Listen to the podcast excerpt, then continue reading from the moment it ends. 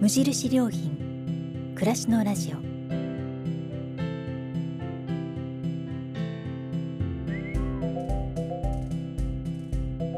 無印良品が今気になっていること。伝えたいことを声でお届けする暮らしのラジオ。読む言葉と聞く言葉ではまた印象が違うもの。語られる言葉からいろいろなことを想像する。そんなひとときをお届けします。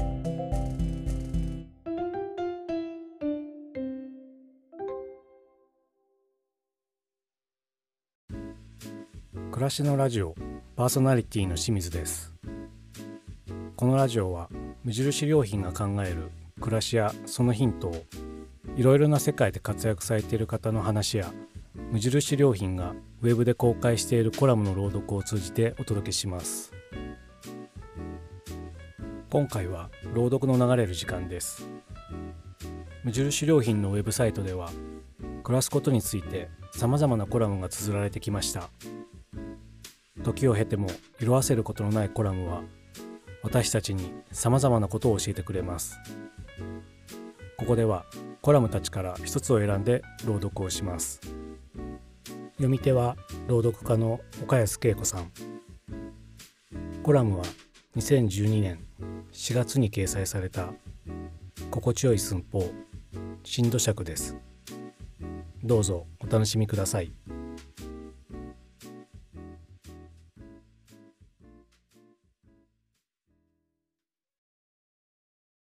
心地よい寸法。震度弱ピンと張った猫のひげは幅がその猫の腰幅と全く同じになると言います。逃げるネズミを追いかけて狭いところを通るときひげがアンテナとなってその隙間を通れるかどうかを瞬時に測るのだとか。体の一部がそのまま物差しになっているんですね。人間界にもこんな風に体に効いて編み出された寸法があり震度弱と呼ばれます。ひげの幅の意味を猫自身が理解しているかどうかはともかくとして人間は長い歴史の中で体のサイズをもとにして尺度を決めそのまま寸法の単位として使ってきました。よく知られているのは親指の先から第一関節までの長さを基準にしたインチや足のつま先からかかとまでの長さを基準にしたフィートなどです。日本にもこうした基準がありました。小さい方の基準の一つは親指と人差し指を広げた時の両指先の間の長さ。あた。ほぼ5寸。15センチで。シャクトリムシの動きを2回すれば1尺となります。大きい方の基準は頭のてっぺんからかかとまでの長さ。杖。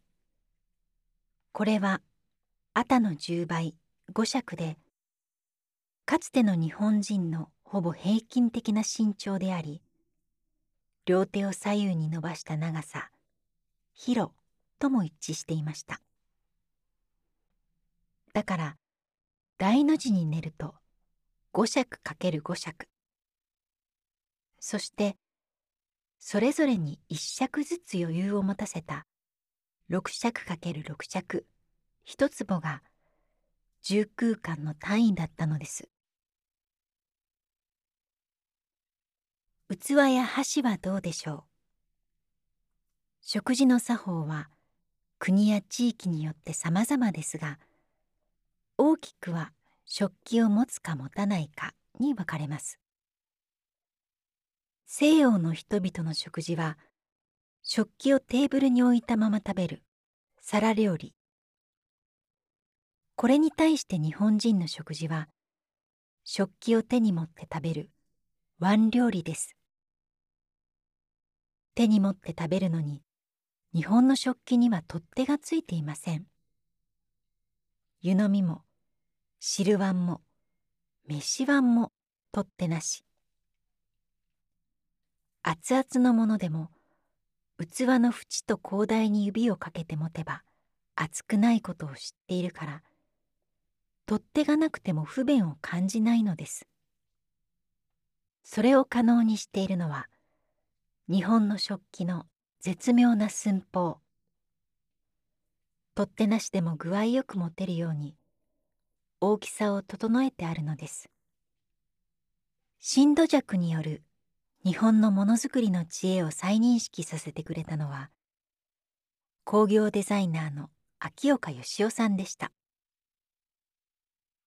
その秋岡さんが全国に散在する昔からの漆器産地の汁碗を集めてみたところまるで JIS で規制したようにすべて寸法が揃っていたという話があります。大きめのお椀と小ぶりのものとを測り比べてみてもその差はわずか数ミリ。計4寸。120ミリを超えるお椀は一つも見当たらなかったそうです。その理由は日本人の手の大きさ。両方の手の親指と中指で輪を作るとその径は男性の指でほぼ4寸になりお椀の径と等しい円になります。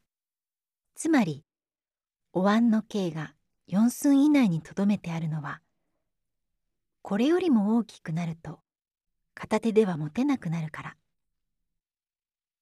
日本のお椀は日本人の手に合わせて作られたものだったんですね。箸についても同様でした。箸は一綿半。一昔前までおばあちゃんはこう言って子供たちに手頃な箸の長さを教えたものです。あたは人差し指と親指を開いた時の幅で身長のおよそ10分の1つまり一綿半は身長の15%の長さで上背が160センチの人なら24センチぐらいの箸が使いやすいというわけです。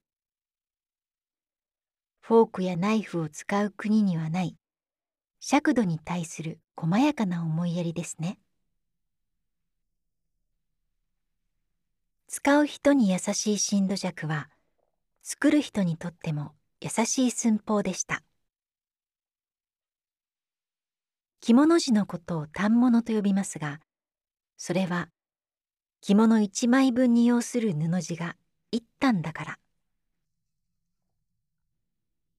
一反の幅は時代によってまちまちですが江戸中期以降は男物で一尺約38センチ。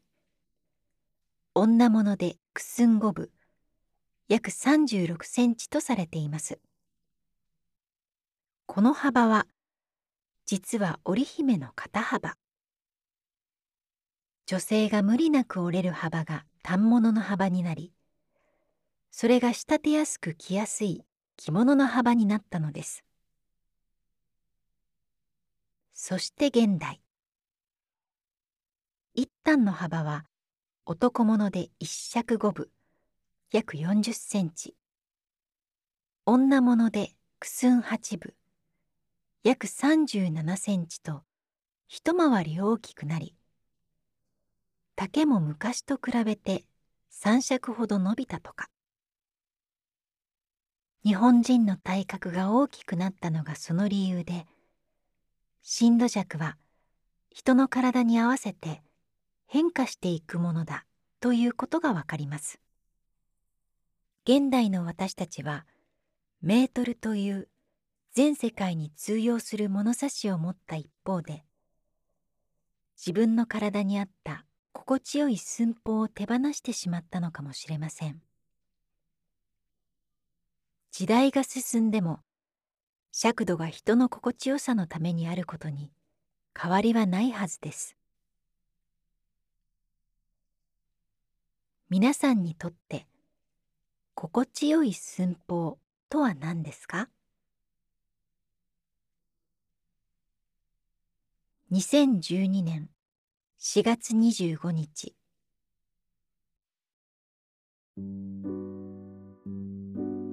お届けしたコラムは無印良品のウェブでもご覧いただけます。それではまたお会いしましょう。